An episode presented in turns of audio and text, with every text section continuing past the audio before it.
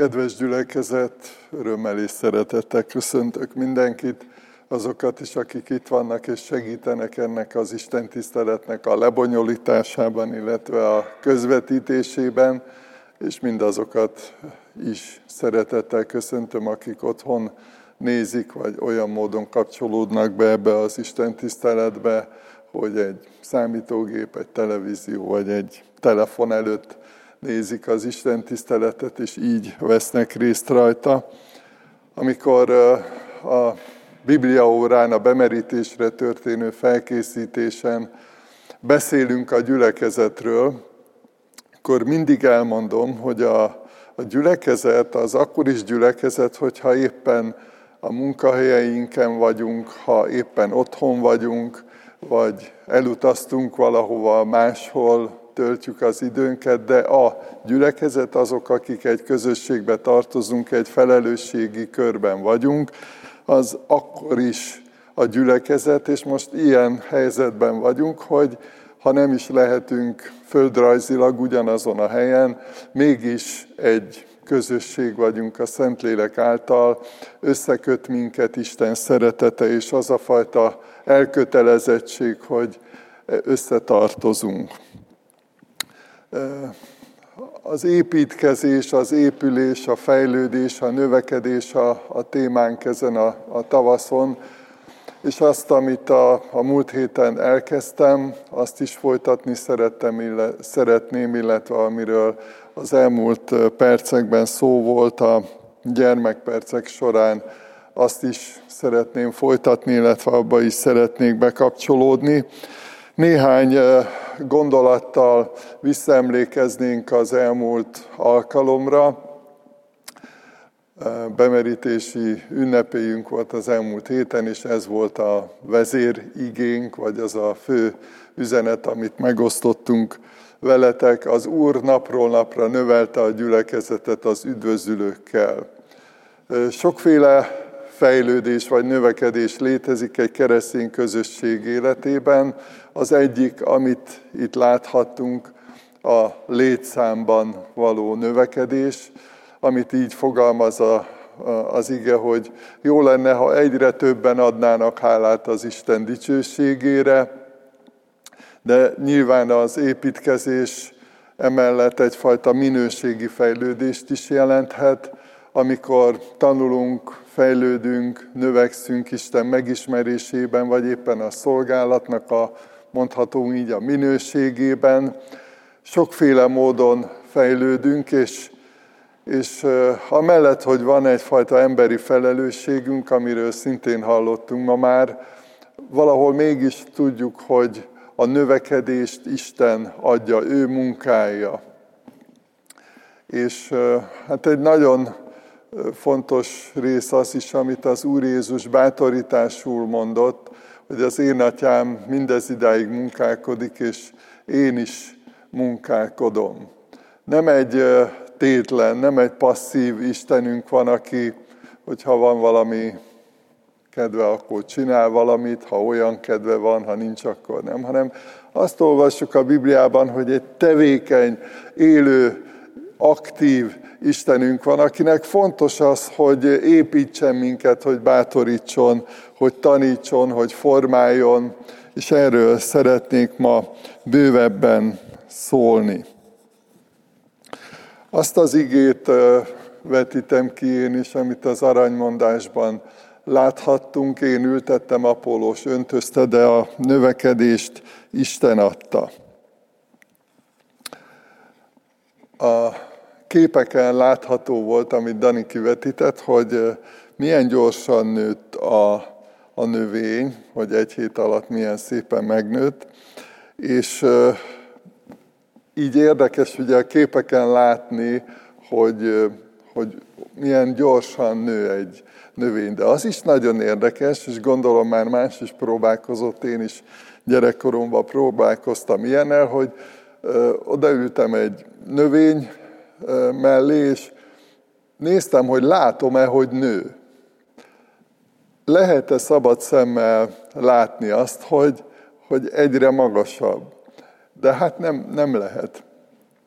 Tehát tudjuk, hogy nő, tudjuk, hogy fejlődik, lehet, hogy minden nap van valamiféle kis nyoma, vagy látható jele a változásnak, a növekedésnek, de mégse lehet úgy nézni, hogy, hogy mellé ülsz, és nézed, hogy, hogy hogy nyúlik. És úgy gondolom, nagyon sok családban van olyan, hogy a, az ajtó félfán ilyen, ilyen vonalak vannak, filctollal vagy szeruzával valamivel, fölrajzolva, és oda van írva a gyermeknek a neve, és oda van írva a dátum, hogy tudom én, 1995. május 20-án eddig ért a, tudom én, Dani vagy teljesen mindegy, hogy kicsoda, de ugye eltelik egy fél év, vagy lehet, hogy egy év, és akkor újra berajzoljuk, akkor már látható a, a különbség, de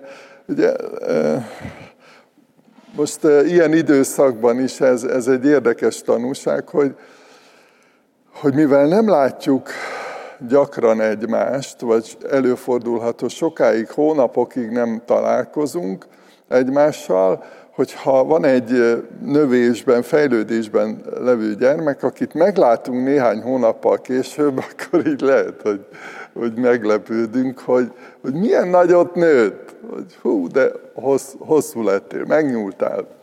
És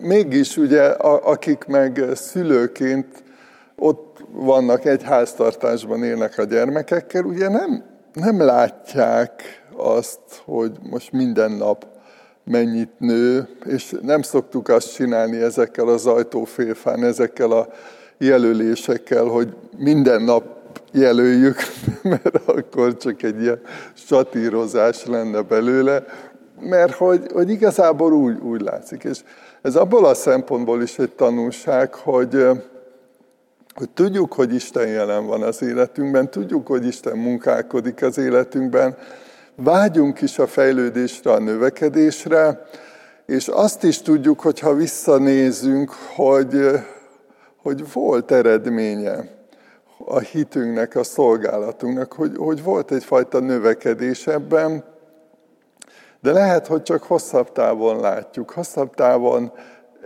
látszanak ezek a, az eredmények, ezek a, a gyümölcsök.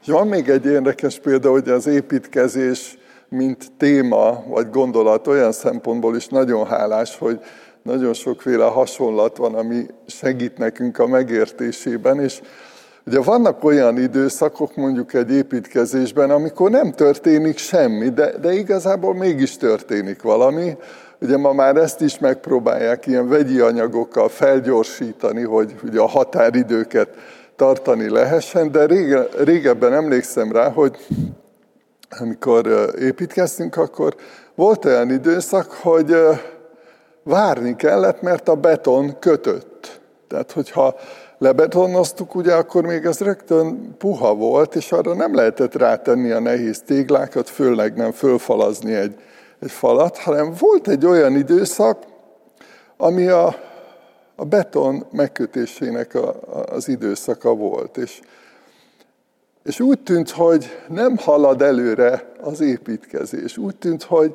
hogy megállt. De mégis akik építkeztek, tudták, hogy, hogy ez nem egy megállás, vagy nem arról szól ez, hogy vége a történetnek, vége az építkezésnek, hanem most másfajta növekedésről van szó, egy belső megszilárdulásról van szó, és érdekes ezt átvitt értelemben így a lelki életünkre, vagy éppen a közösségi életünkre is értelmezni, hogy, hogy vannak olyan időszakok, amikor lehet, hogy valamit tanulunk. Lehet, hogy valamire Isten megtanít minket. Lehet, hogy szükségünk van az elcsendesedésre, szükségünk van az értékelésre, szükségünk van az átgondolásra, a tervezésre, imádkozva és Istennel beszélgetve.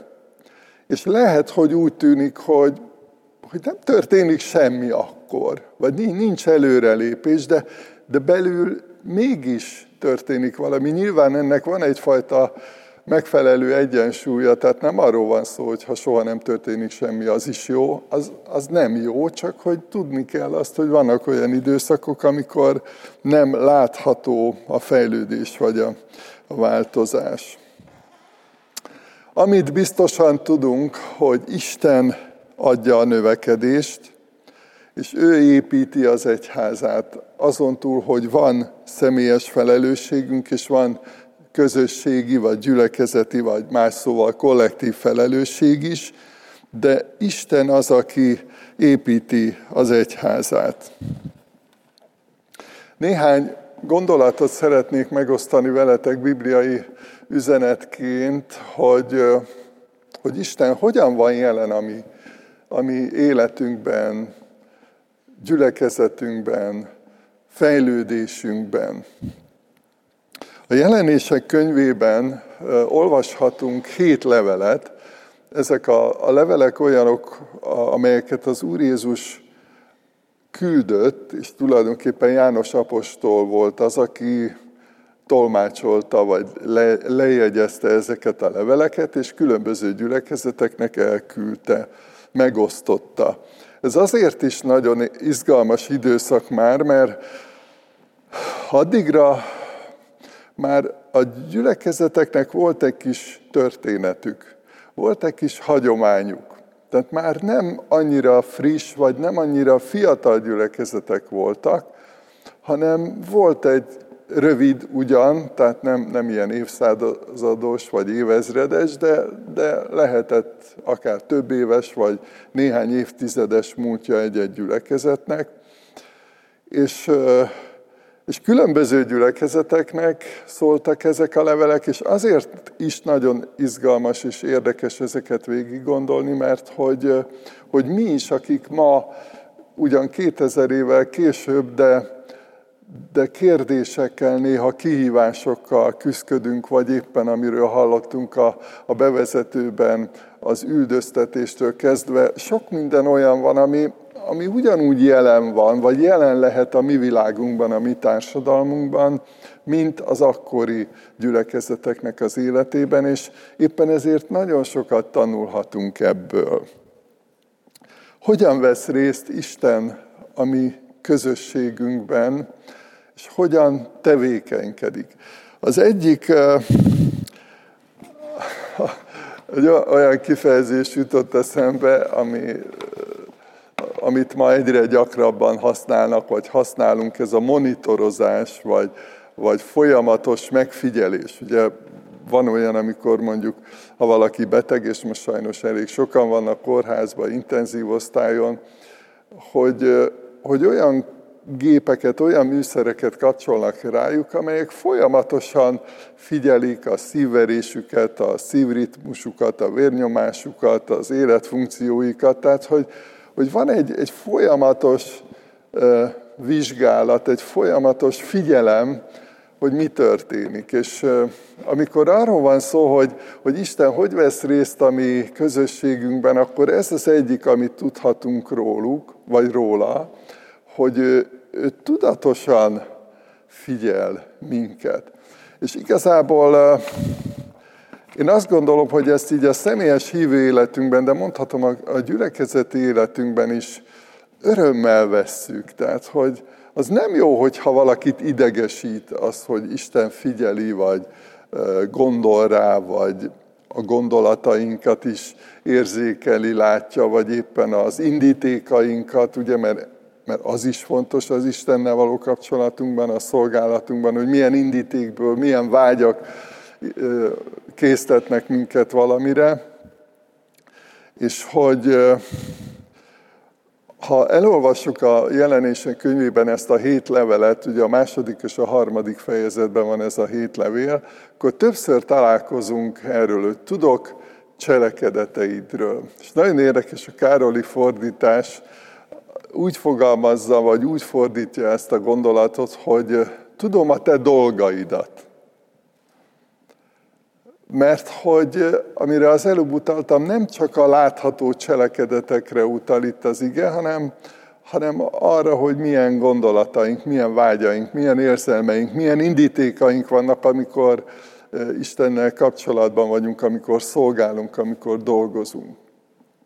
Mert tudok cselekedeteidről.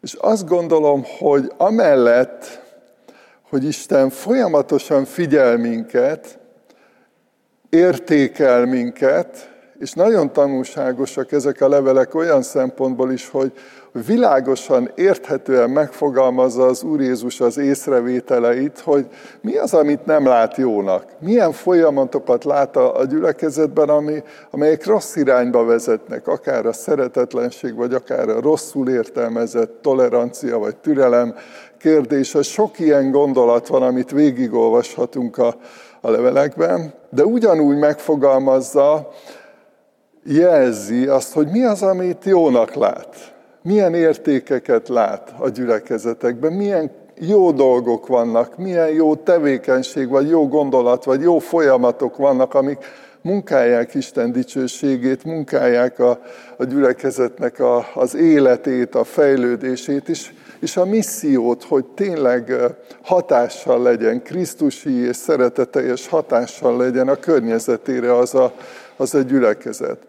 De nagyon tanulságos az, hogy, tehát a kérdés az, hogy hogy vesz részt Isten a, a gyülekezetekben, vagy a gyülekezetek növekedésében.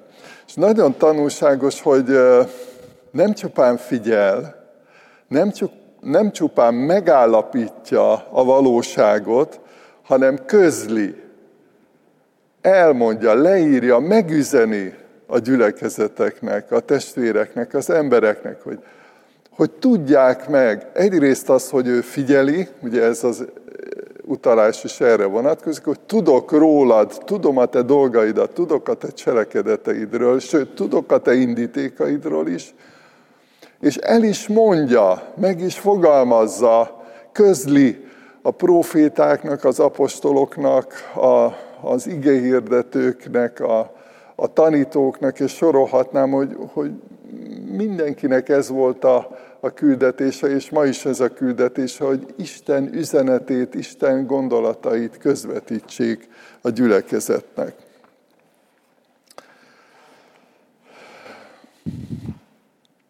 A Szentírásról, a, Bibliáról azt is olvassuk, hogy olyan, mint egy, egy tükör.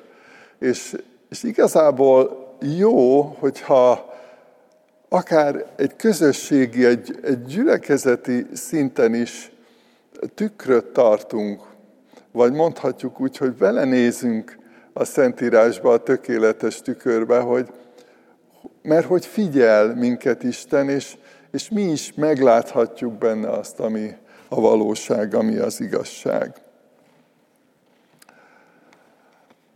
A következő üzenet vagy válasz arra a kérdésre, hogy Isten hogy vesz részt a közösség életében, illetve a közösség fejlődésében. Azt olvastuk a római levélben, hogy a szívünkbe áradt az Isten szeretete a nekünk adatott Szentlélek által. Ezt úgy foglalom össze, hogy, hogy Isten úgy vesz részt a mi növekedésünkben, hogy, hogy rendelkezésre bocsátja az erőforrásait. Ugye, ha valaki már építkezett, akkor tudja, hogy elképesztően sok erőforrásra van szükség, emberi erőforrásokra is, tehát hogy, hogy legyen erőnk, legyen elég értelmünk, ötletünk, gondolatunk, tervezni, megszervezni a, a munkát, a, a feladatokat, és, és nyilván az építőanyag, meg a munka megszervezés, sok minden benne van ebben, hogy, hogy mi minden kell. Tehát nagyon sok erő és anyagi érték kell ahhoz, hogy egy ilyen, egy ilyen építkez, építkezés megvalósuljon. Isten rendelkezésre bocsátja az erőforrásait. Az egyik, egyik a szeretet, amiről azt írja Isten igéje, hogy amikor Isten kiárasztja ránk a lelkét, akkor betölt az ő szeretetével. Ugyanis egy, egy közösségben ez a kulcskérdés. Ezt az Úr Jézus többször is elmondta, hogy, hogy az ő szeretete, az ő szeretetének a hatása érvényesül-e a közösségben. Minden egyébnél fontosabb. Ezt a, a szeretet himnuszából, az 1 Korintus 13-ból olvashatjuk, hogy minden értéktelenné válik, hogyha ez az erőforrás, ez az isteni valóság, ez, ez hiányzik, vagy valami miatt elhidegülünk. Rendelkezésre bocsátja az igét, az igazságot. Hát elképesztő, hogy, hogy nekünk is, vagy, vagy a közösségünknek milyen mérhetetlenül nagy ajándék az Isten üzenete, az Isten igéje, az Isten igazsága, amiből megismerhetjük Istent, megismerhetjük Isten szándékait, gondolatait. Vagy a testi-lelki erő, megerősítelek. Milyen sokszor elhangzik ez a bátorítás Isten népe számára, Isten szolgáinak a számára, vagy éppen az új szövetségi gyülekezetnek címezve. Megerősítelek, lesz erőd, adom, árasztom rám az erőt. Vagy éppen a békesség, az a fajta rendezettség, az a fajta kiegyensúlyozottság, ami nélkül nincs fejlődés, mert hogyha zavar van, ha irítség van, ha féltékenység van, hogyha átláthatatlan dolgok vannak, akkor össze, összekavarodunk, és képtelenek vagyunk feloldódni, képtelenek vagyunk felszabadulni a növekedésre, a fejlődésre. A bölcsesség, az eligazodásnak a képessége. Azt mondja Isten, hogy bölcsé teszlek, és megtanítanak, hogy, megtanítalak, hogy melyik úton járj. De gondoljatok akár a, a kegyelmi ajándékokra is hogy, hogy mennyi értéket kapunk ezek által, amelyek segítenek, amelyek támogatnak minket. És sokszor mennyi anyagi erőforrást és támogatást kapunk. A bevezetőben hallhattunk a kész, készülőben levő és már részben elkészült rádióműsor vagy podcast adásokról is, és ugye abban szó van arról, hogy milyen nagy csoda az, hogy, hogy Isten megőrizte ezt az imaházat, ezt a templomot, hogy adott erőforrásokat, hogy helyreállítsák, hogy újra felépüljön. És szeretnék én is egy, egy olyan példát elmondani, ami azt bizonyítja, hogy Isten gondoskodik az anyagi erőforrásokról is. Makón egy néhány tagból álló kis gyülekezet volt, amikor ott voltam lelkipásztor, és a város szélén egy elég rossz állapotban levő kicsi imaházunk volt, és megfogalmazódott így a testvérekben az a vágy, hogy szeretnénk a belvároshoz közelebb menni, és egy jobb állapotban levő imaházat venni, vagy hát elcserélni valahogy, tehát hogy szintet lépni, és, és hát de teljesen esélytelenek voltunk, vagy reménytelen volt a helyzet, mert hogy nem volt semmi tartalékunk abban a pici gyülekezetben. És ezért volt ilyen, hogy sátormisszió, a főtére felállítottunk egy nagy sátrat, ott volt egy héten keresztül evangelizáció, tehát volt egyfajta ilyen szolgálata, munkája a gyülekezetnek, és oda egyszer eljött egy, egy külföldi lelkipásztor, és mikor vége volt az evangelizációnak, akkor így körbeálltunk ott a kicsi imaházban, az asztal körül, és akkor hát elmondta ez a lelkipásztor, hogy hát ő nem tudja hogy miért, vagy eddig nem tudta, hogy miért, de Isten őt több évvel azelőtt arra késztette, hogy, hogy spóroljon valamire, valamilyen célra. És hát most már tudja. Tehát évekig úgy spórolt, hogy nem tudta, hogy mire, csak hogy Isten így biztatta, vagy késztette arra, hogy takarékoskodjon, gyűjtsön anyagi forrásokat. És és hát akkor mondta, hogy most már ő megértette, hogy, hogy akkor erre a célra kellett neki takarékoskodni. Úgyhogy közben itt megfogalmazódott egy vágy a fejlődésre, a növekedésre, és most hadd mondjam így, hogy Isten szólt egy több ezer kilométerre szolgáló embernek, hogy akkor gyűjtsön egy kis anyagi forrást, mert hogy itt majd szükség lesz rá.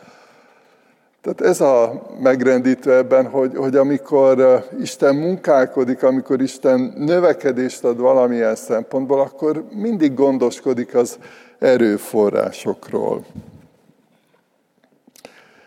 Részt vesz Isten a növekedésben olyan módon is, hogy elhív és kiválaszt embereket. Tizenkettőt választott ki arra, hogy vele legyenek, és aztán elküldje őket, hogy hirdessék az ígét. A 15. verset is olvasom. Elküldje őket, hogy hirdessék az igét, hogy a tőle kapott hatalommal kiűzzék az ördögöket. Az Úr Jézus Krisztusnak a fő küldetése az volt, hogy magára vállalja a bűneink büntetését, az egész világ bűnének a büntetését, ahogy bemerítő János is megfogalmazta. Ime az Isten báránya, aki elveszi a világ bűneit.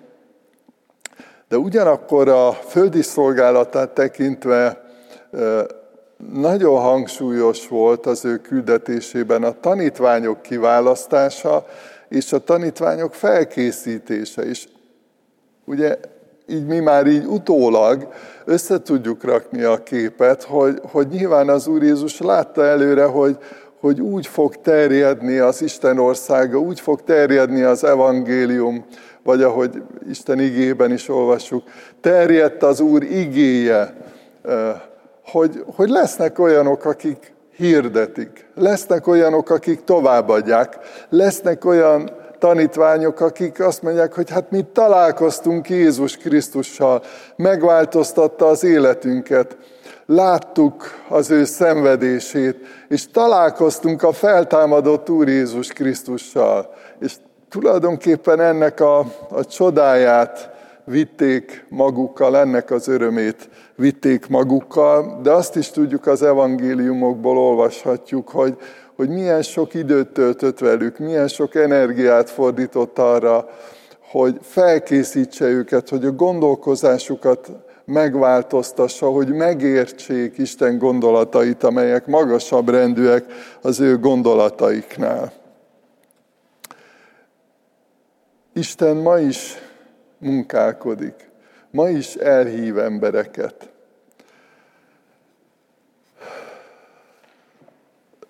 Hát egy bő egy, másfél, két, már nem tudom pontosan mikor történt. Egyszer lejött hozzám a, a diák otthonból egy fiú, aki egyébként mérnöknek tanult, meg abban is dolgozik, és hát így folytogatta a, sírás, ugye nekem se nehéz ez a dolog, úgyhogy ott együtt pityeregtünk, és hát elmondta, hogy Isten őt elhívta a szolgálatra. És olyan megrendítő volt így hallani valakitől, azt elmondta elég részletesen, hogy, hogy hogyan jutott erre a meg, meggyőződésre, hogyan hallotta Isten hívását, Isten hangját, az elhívó szót, és, és hát valami nagyszerű dolog, nehéz ezt szavakkal kifejezni, amikor azt látjuk és azt tapasztaljuk, hogy, hogy Isten ma is elhív embereket, ma is felkészít embereket, és így hirdeti az evangéliumot, így terjed az Isten országa. Erre utaltam már az előbb, hogy Isten munkálkodik olyan módon is, hogy kegyelmi ajándékokat, képességeket ad. És azt olvasjuk itt a korintusi levében, hogy mindenkinek azért adatik, hogy használjon vele, hogy az Isten országa, az Isten dicsősége megnyilvánuljon. Vezetőket ad. Az Efézusi gyülekezetben azt olvasjuk, illetve az Efézusi levélben, hogy ő adott némelyeket apostolokul, másokat profétákul, ismét másokat evangélistákul, vagy pásztorokul és tanítókul, hogy felkészítse a szenteket a szolgálat végzésére, a Krisztus testének építésére, míg eljutunk minnyáján a hitnek és az Isten fia megismerésének egységére, a felnőtt korra, a Krisztus teljességét elérő nagykorúságra. Ő adott, ő ajándékozott, ő ajándékoz embereket, ad vezetőket egy-egy közösségnek, egy-egy népnek is. Azt írja Isten igéje, hogy nincs hatalom mástól, csak Istentől. Azért itt azt olvastuk a Bibliában, hogy használjon vele, hogy olyan Isten szerinti hasznot hozzon, hogy Isten dicsősége, Isten munkája céljához érjen. És egy ígérettel szeretném befejezni. Erről is volt már szó az elmúlt hetekben, amikor a fejlődésre, növekedésre utaltunk. Egy csodálatos, egy nagyszerű ígéret, aki elkezdte bennetek a jó munkát, elvégzi Jézus napjára. Isten munkálkodik, sokféle módon. Most csak néhány dolgot tudtam ebből elmondani, kiemelni vagy aláhúzni. De az a nagyszerű ígéret van a birtokunkban, amire építhetünk, ami miatt nyugodtak lehetünk, hogy ez folytatódik. Isten munkája folytatódik is. A mi személyes Istennel való közösségünkben is, de, de a gyülekezetünkben, a közösségben is. A, a Krisztus tanítványainak a közösségében is folytatódik, és megígérte Isten, hogy befejezi, hogy beteljesíti, hogy teljes lesz, hogy tökéletes lesz az, amit ő elvégez. Most imádkozni fogunk, adjunk hálát Isten munkájáért, Isten ígéreteiért.